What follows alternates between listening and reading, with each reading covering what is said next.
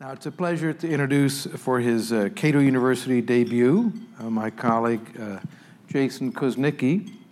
Uh, we believe in covering the whole waterfront, so we dealt with past history, and he's going to talk about the future history of liberty. He's the editor of Cato Books and of Cato Unbound, which I have to say is really an astonishing accomplishment because coming up with so many issues and so many people to write interesting and provocative things uh, is a, a, really an accomplishment. I cannot imagine how he does it. His first book, Technology and the End of Authority What is Government? looks at the Western political theory from a libertarian perspective. He was involved with the Encyclopedia of Libertarianism. He earned a PhD in history from Johns Hopkins University, and he's a very fine colleague. Jason.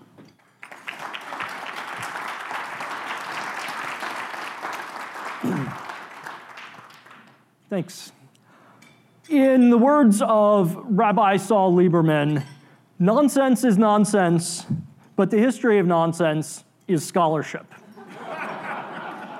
I'm going to beg your indulgence in a little bit of scholarship. Uh, one book in my life did a great deal to make me a libertarian completely by accident. It wasn't Atlas Shrugged. It wasn't The Road to Serfdom. It wasn't A Conflict of Visions. It was a book that probably none of you have heard of, and that was not a libertarian book. It was called The Book of Predictions, and it was published in 1980. The editors were David Wallechinsky, Amy Wallace, and Irving Wallace. And what they did was they solicited predictions from prominent American intellectuals and by this, I, I mean uh, almost anybody they could find, really, from academics to futurists to science fiction writers to uh, psychics and astrologers, and it got sort of weirder from there. Uh, but, but it was a very interesting book to grow up with because I got to watch every year as the predictions either came true or did not come true. The predictions were by people, some of whom uh, have uh, names you'd probably recognize, like Arthur C. Clarke, or Timothy Leary, or Jeane Dixon. Among libertarians, there were a couple of representatives as well. Karl Hess and Murray Rothbard both made predictions in the book. Uh, they, I'm sad to say, did not do terribly well either but, but I was, I was a very avid reader as a child, and I, every year on New Year's Day, would take out the book of predictions and look into it and see whether the predictions for that year had happened or not. And I learned to get used to disappointment. But it only took me really a few years to learn the most important lesson that I could possibly teach you from this book, which is as follows Whenever anyone tries to predict the future, if they are not predicting the occurrence of a regular or prearranged event, the chances are they are probably dead wrong. We can predict eclipses, we can predict presidential elections. Beyond that, things tend to get hazy. For example, there was a list of projected GDP rankings for various political entities in the world in the year 2020. The European Union did not make this list, but the Soviet Union did. Now, don't laugh. We're talking about the Soviet Union here. This is, this is, as we all know now, as we all know, in 1990, the Soviet Union had established the first permanent colony on the moon. Uh, and, and in 1998, they invented the warp drive. And, and lest we forget, in 1994, they waged a successful nuclear war against us, which they did again in 1987, and in 1993, and in 2000. And I'm told that they're planning another one in 2030. We Americans will not be doing too badly either by the year 2030. And in fact, not even in our own time are we doing so badly. By now, by now, we will have cities underwater, cities underground, cities in space. We will have, of course, cured cancer several times over. In 1999, we successfully eradicated the last infectious disease, except for the one that was accidentally brought back from Alpha Centauri. Thanks a lot, Soviet Union. now, some of these predictions are really silly, but some of them are wrong in an interesting, instructive way. So, for example, one predictor who was relatively astute, not crazy, not a psychic, said that in the future computers will be very important. They will be so important that in your house you will probably have a computer terminal. And you will use your computer terminal to communicate with a mainframe. And that mainframe will be located somewhere in your neighborhood, and attached to it there will be this wonderful device called a printer and there will be a central mainframe and a central printer for your neighborhood so that when you want a book, you will go to the printer and get your book. What this prediction says to me, or what it is a representative of, is a trend in, I would say, the large majority of attempts to forecast the future. It makes the mistake of being too centralized. This is a common, common mistake attempts to predict the future are frequently too centralized. They imagine that there is a central authority, that there is a central manufacturing system, that there is a central organizing principle to societies, large or small, that somehow manages or runs everything. I, I mention all of these various predictions, the crazy ones, the less crazy ones, because it's a, a way to show uh, not just that people had odd ideas, but really that the whole subject of futurology stinks. But there's an important lesson for libertarians here.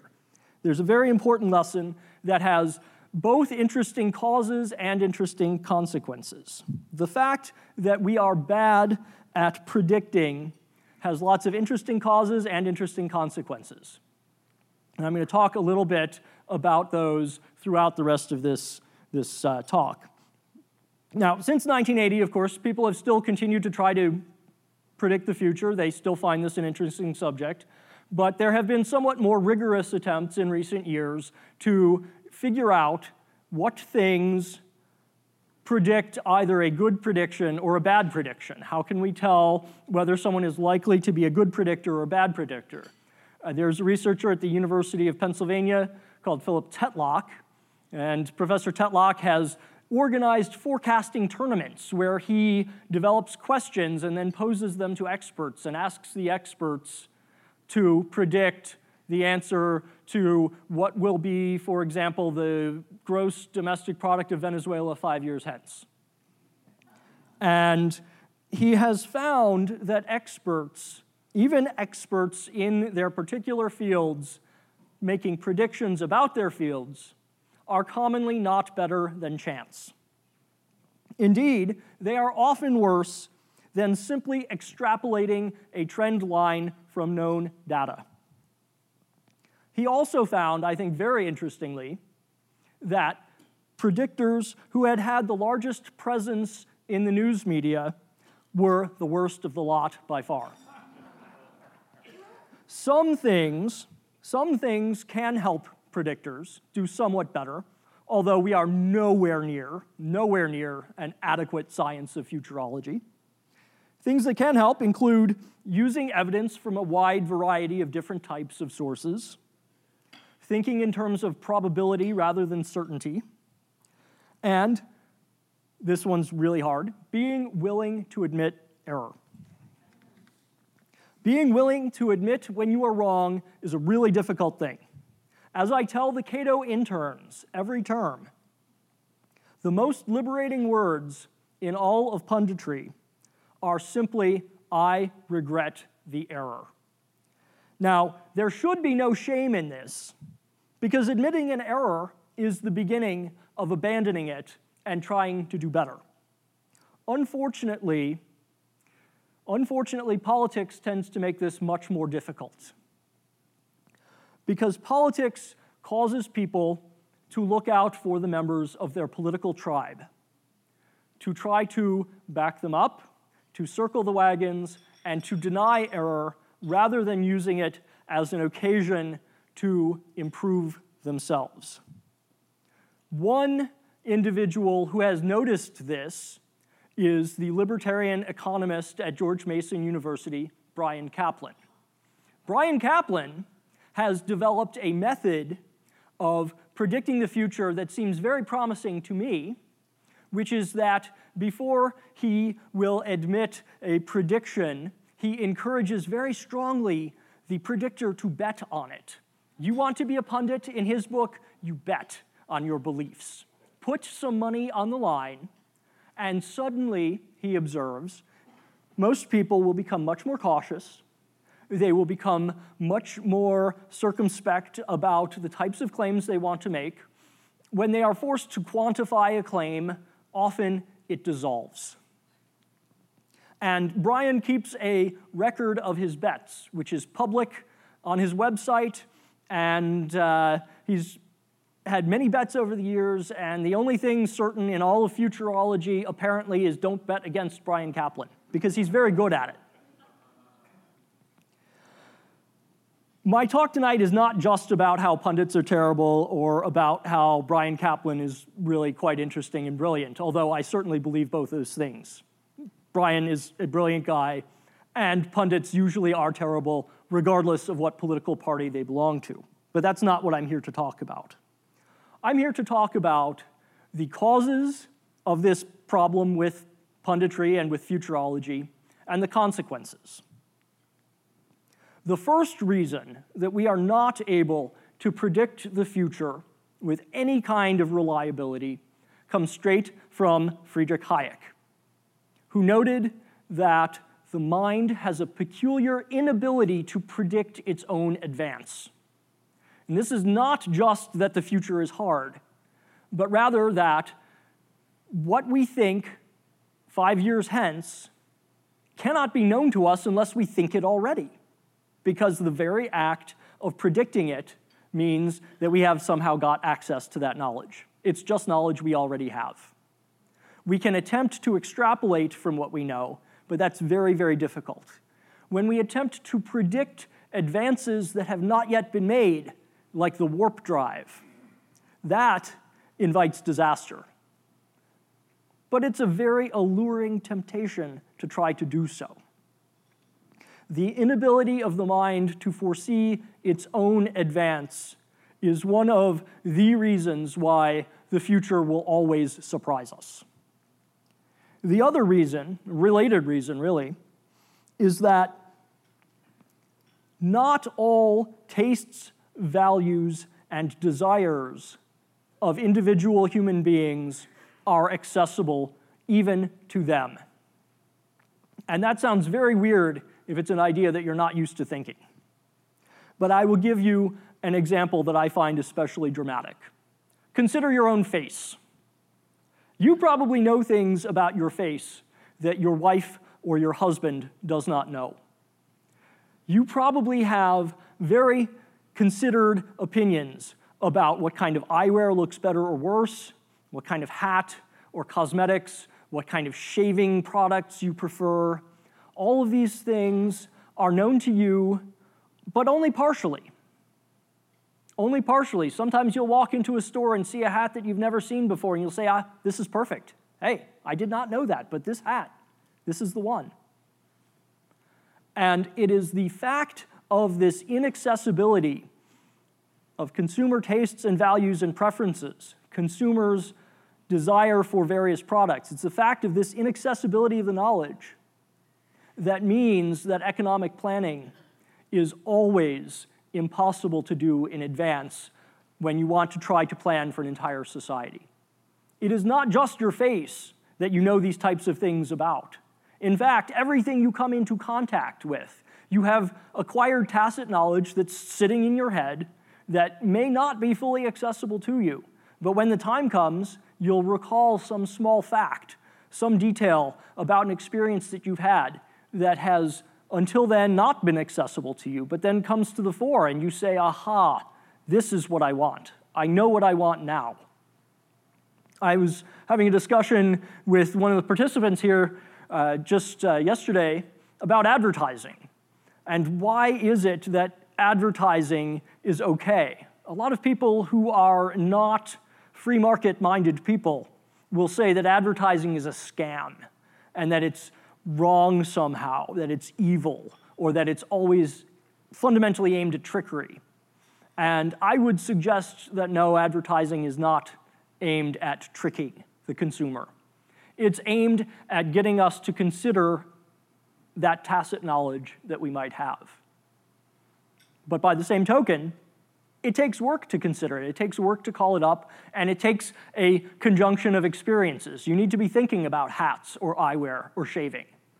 And you need to confront a product, and you need to think about the product and say, well, is this what I want or is it not? And the reasons for your choice may be obscure up until that point. When we go to predict the future, however, this kind of knowledge is not very readily accessible. And so, people who predict the future generally do not rely on it. Generally, when people think about the future, they tend to present large or society wide moralized narratives, stories with heroes and villains. And they tend to disregard things like tacit knowledge or individual, individualized incentives, things that would motivate me but might not motivate you people stop thinking about that and they shift into a different moral reasoning mode when they're talking about the future. And to my mind, the individual who best exemplifies this tendency in history is Karl Marx. Before I critique Karl Marx, I'm going to attempt to present his side of the case as fairly as I possibly can. So bear in mind, I'm not a communist. Marx and Marx was, uh, was very concerned about the conditions of the working class, in part because he had read a book by Friedrich Engels called The Conditions of the Working Class in England. This was published in 1845, and it was, frankly, a horrifying book.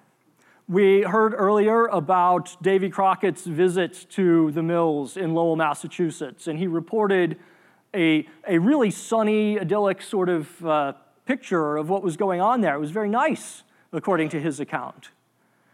If you can picture as diametrically opposite an account as possible, that's something like what Engels' account was like. To read Engels' book, the workers in Manchester were desperate. They were starving, filthy, illiterate, ill paid, they worked long hours in unpleasant and dangerous conditions. They were there under constraint, and everything was absolutely miserable. Now, which of these accounts was true? Which one was true? I have to say, honestly, as a historian, I think that the Davy Crockett picture of the factories is a little bit too rosy. And I think that the Engels picture was, was entirely too pessimistic. But this is not to say that work in the early factories was pleasant or easy or that it was short or that it was well paid. It was none of those things. Working in the early factories was, in fact, quite hard. Conditions were difficult. Marx had an explanation for all of this. His explanation falls under the term of alienated labor. In a lot of ways, Marx was not a prophet of the future. In a lot of ways, Marx was actually a traditionalist. Marx liked artisanal production. Marx liked the idea of someone who was a tailor, who started out with your measurements and cloth that they had picked out. And he takes the measurements from the customer and the cloth that he has selected himself and he makes the garment from start to finish using all of his own skills and not anyone else's skills and no machines and, and all of the production is under the control of one person and therefore it is not alienated. This is non-alienated labor. To marx this was a kind of ideal. Non-alienated labor meant a lot of different things for the worker. It meant they had, first and foremost, control of the means of production, which was their own skill. Their own skill created the entire product from start to finish. And what that meant was that they also got to keep the profits. And they also got to set their own schedule. And to him, there was something very admirable about that. And what Marx observed in the factories was that this story was breaking down. What looked previously like the Lockean story of mixing your labor with raw substance and turning it into something new, and thereby acquiring a property title over it, that wasn't actually all that bad to him. But what he saw in the factories, he called alienated labor. And he said it's something very different, where the workers do not own the means of production, where the capitalists own the means of production where the worker's skills may be very limited and where their recompense for labor was not something that came directly to them, unshared. It was shared with the capitalists, whom Marx believed were taking more and more and more. Marx thought a lot about the future and he bemoaned that under capitalism, all that is solid melts into air. The old traditional ways were disappearing, and something very new and very frightening was taking its place. And he extrapolated from this to a future in which the working class was so immiserated and so desperate that they would have no choice but to stage a revolution, seize the means of production, and implement a communism. And when they did so, they would once again enjoy non alienated labor because they would once again own the means of production. Now, this story is, I would say, a highly incomplete one. What did bring these people to the first factories? What brought them to the early factories at the beginning of the Industrial Revolution? Marx believed that they had no other choice. Now, in many cases, they absolutely did have a choice. They had come from a life of subsistence farming in the countryside, which they found much, much more disagreeable and more desperate. I don't want to sugarcoat early industrialism, which was in fact quite hard on workers. But it is possible, and I think quite true, that they were fleeing something they found still more disagreeable than that. And although factories weren't always a clear improvement, we can understand why they wanted to move, why they wanted to try something different. They were not necessarily dupes, they were not helpless victims. In most cases, they weren't even artisans. In most cases, they were people who were not going to be in any system of production at all, and they were trying to make extra money. They were, in short, responding to incentives. Incentives mean that human actions will always be, to some degree, disparate because different people have different tastes and values and priorities in their life. They have different skills and goals and they will therefore move in different directions. Marx did not see this. What he saw was a single social class operating simply in response to the loss of the means of production. When Marx looked at the proletariat, he therefore saw an increasingly undifferentiated mass, and he assumed that that trend would continue.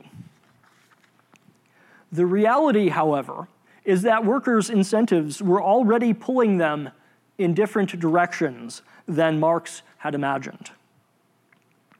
Workers organized not to foment a communist revolution, but simply to get pay raises, or to get shorter hours, or to get better working conditions.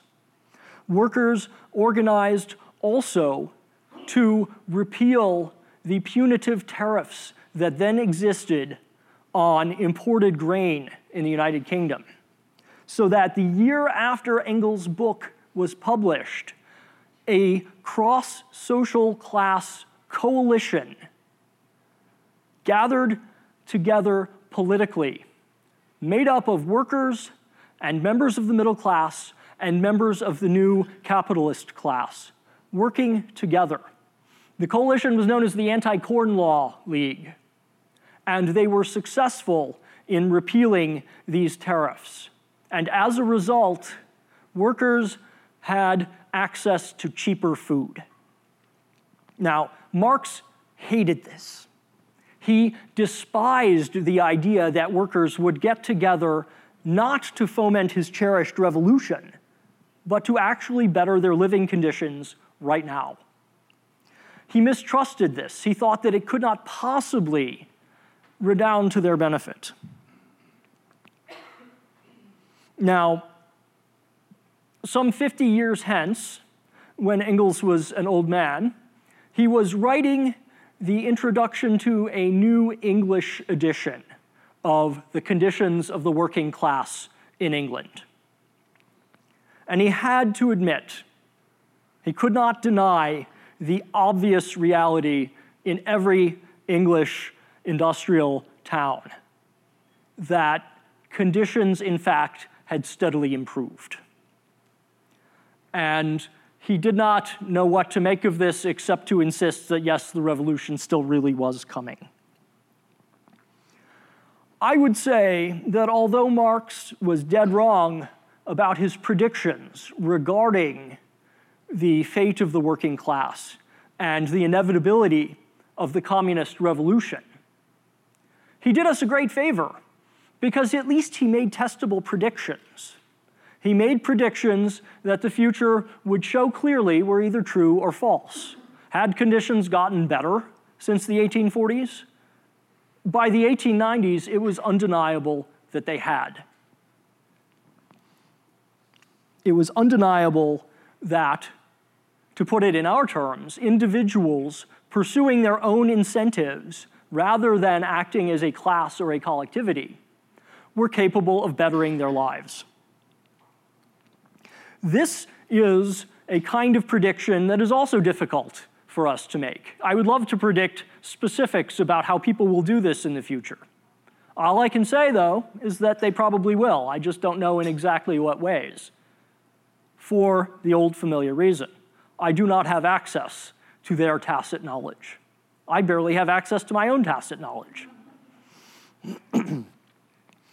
But as, as I said earlier, I think Marx and the story of his system makes a very good example of how when people think about the future, they don't think in terms of incentives and of individual behavior. They think in terms of heroes and villains and a moralized story that they can tell involving a grand plan for all of society. The proletariat, they were the heroes, the capitalists were the villains. And if you never get further than that, and if you never ask about the individuals who make up these classes, the story is actually pretty satisfying. We like it when evil gets punished. I see why this was an appealing story. That doesn't change the fact that it was a dead wrong story, but it was certainly an appealing one. Another story, and a similar one, concerns the American socialist writer Edward Bellamy, who in 1888 published a tremendously popular book called Looking Backward. The standard line on Looking Backward is that it was really popular at the time, but that it has since largely been forgotten. I, am not sure how that story got started because I was forced to read this book in high school. And it was terrible. but once again, once again, it revealed a mindset that considered all of a society as a whole as an undifferentiated process with moralized heroes and villains and not much regard at all for individual incentives. Bellamy was a socialist and indeed a communist. But he was not a violent communist. He didn't think that we would get to a communist future through revolution. He thought we would get to a communist future through one of the strangest mechanisms I have ever seen, which was he observed around him that corporations were getting larger and larger. which was true. They were getting larger and larger, both through endogenous growth and also through mergers. So that was one factor in his story. Corporations were getting larger. The second factor was waste. He was very concerned with industrial waste, with products or the raw materials that would go into products going to waste because of industrial competition. And he believed that the source of this waste was indeed competition itself, and that corporations would try to alleviate waste in production by merging one after another with each other. And this would eliminate waste because it would eliminate competition. Bellamy imagined a socialist utopia. It was a utopia that was full of material plenty, a utopia that had great arts and sciences. It was literate, it was urbane. People actually listened to those concerts on the telephone in his book. This, this is right out of his book. And whenever anyone wanted anything, they would order it from a catalog and it would be delivered to them by pneumatic tube. It's a very Victorian kind of technological solution. But it also prompted one recent critic to remark of Edward Bellamy that the only thing he managed to predict accurately was the existence of Amazon Prime.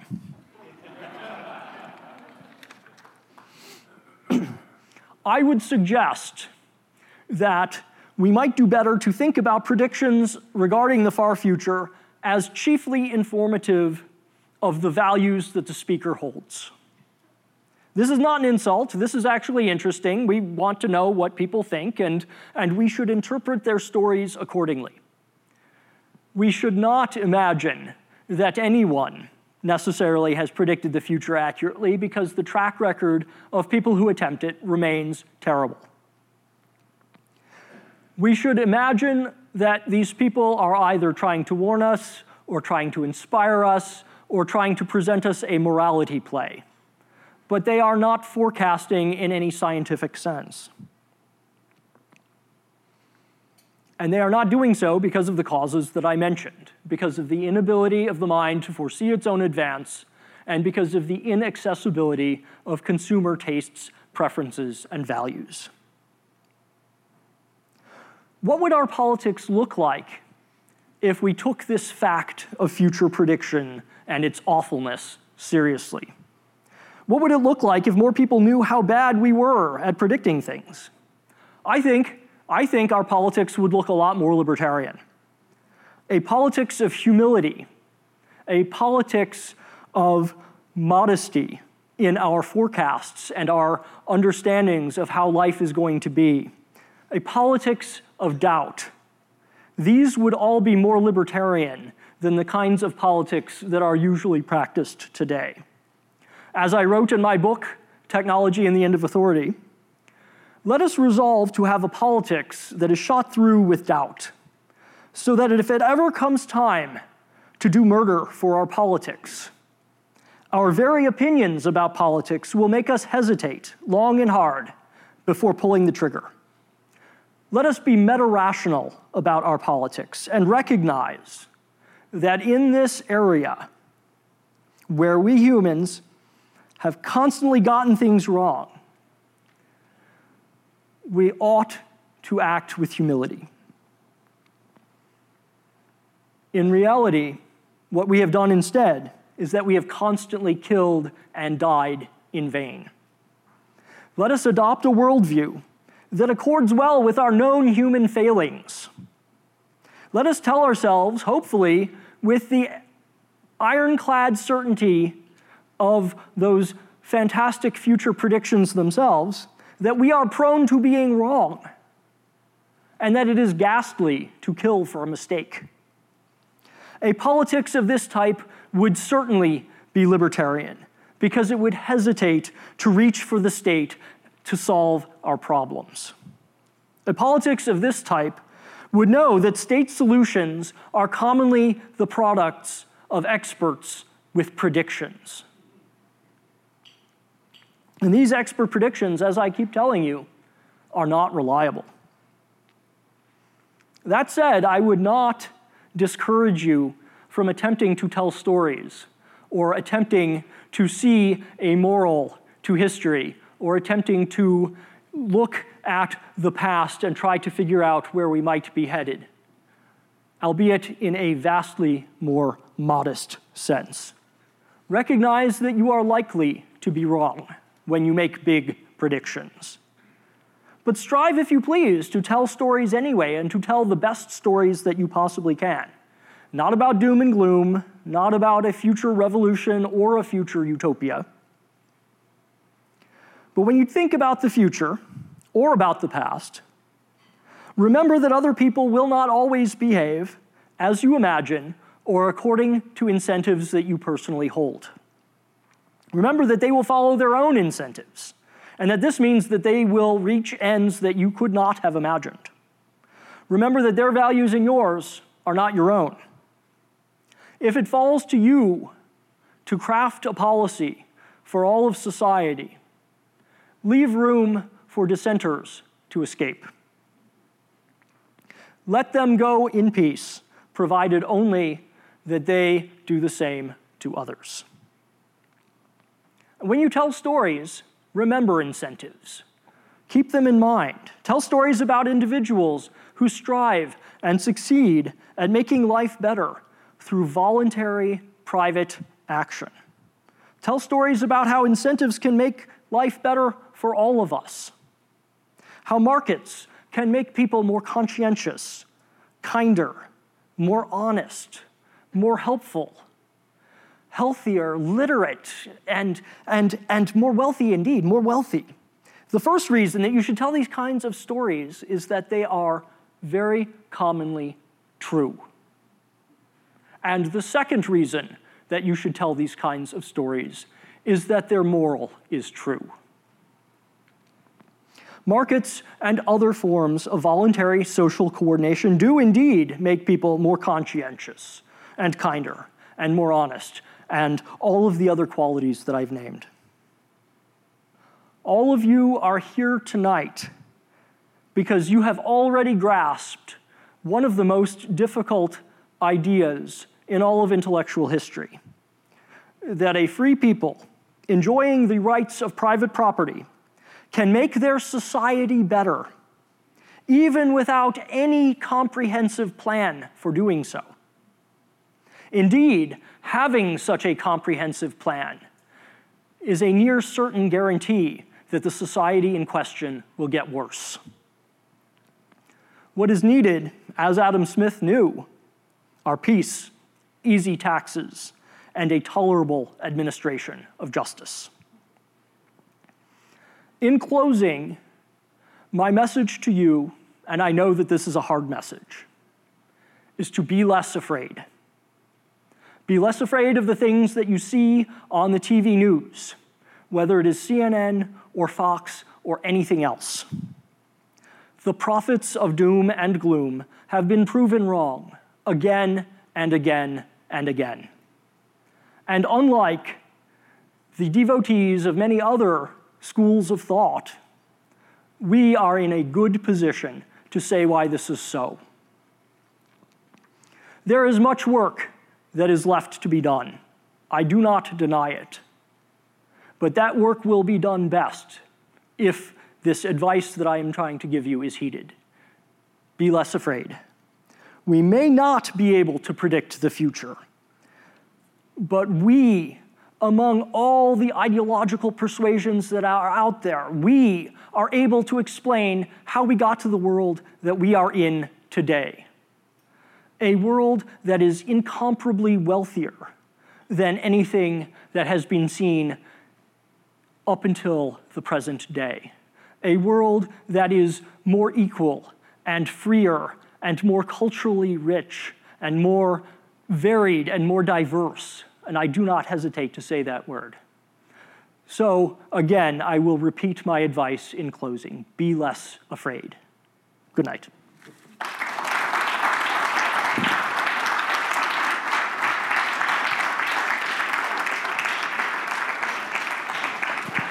Can we take any questions? We can do questions. Yeah. If I was, I was I, I, sure, sure. I, would heard a rumor I wasn't supposed to do questions, but I am happy to do questions, so let's do them. Oh, sure, sure. Hmm. Am I already mic'd? Okay. Well, uh, you pose this problem of future knowledge and predicting the future. What about a book that came out in 1944 that had a prediction about the future? And what would you say about that? And that book was by Hayek. It's called The Road to Serfdom. And the prediction was conditional, not that we would have magical toasters in the future or things like that, but if we continue with these policies, we will get this outcome. The policy, which is always mischaracterized by his critics, was not welfare statism, it was just central planning. That was his single target, not big government or the welfare state, but just central planning. And he made a prediction. Uh, it didn't happen partly because we got rid of central planning. But do you think that his prediction is subject to the same strictures as the others? And if not, why not? I would say no, and I would say the reason why it is not is that he was not predicting something out of whole cloth. Hayek, by 1944, had seen the rise of totalitarianism in more than one country. And he based his prediction fairly closely on things that had already happened. And when you do that, you're making a much less ambitious prediction in a way than, than the person who predicts that the Soviet Union invents the warp drive. We have Philip K. Dick to thank for that one, by the way. Uh, but, but when you observe a phenomenon that has already happened, and when you say that it is subject to possibly happening again, that is a different kind of prediction. That is a prediction that has some empirical basis. It's a much more modest prediction, and so it's not inadmissible at all.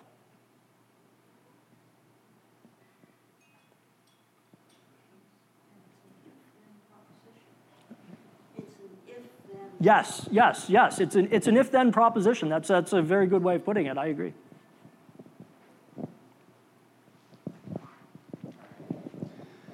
Thank you for your conversation tonight, by the way. Um, so I have a question. Um, so Daniel Bell wrote in his Cultural, Cultural Contradictions of Capitalism that the, the moral foundation of the Protestant ethic and the Puritan temper would be the downfall of capitalism, and that capitalism in that way was self destructive.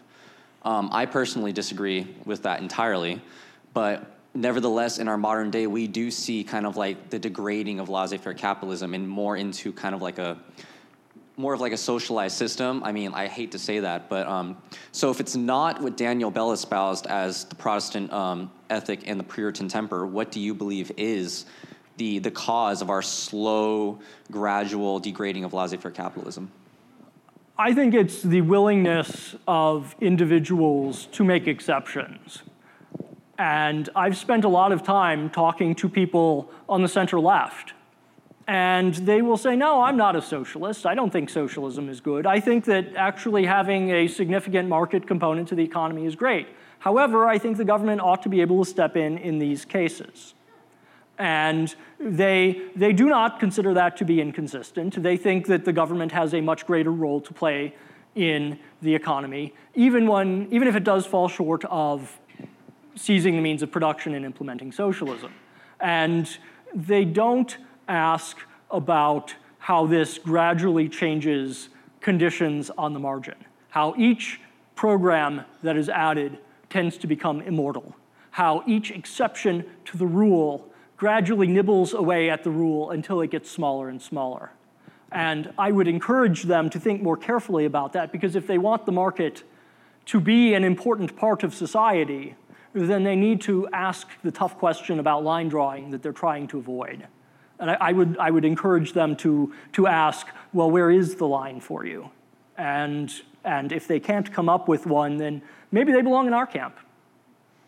Possibly. By the way, I should say, uh, Daniel Bell was the father of my academic advisor, David Bell.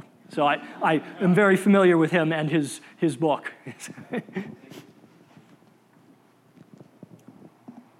okay. Jason.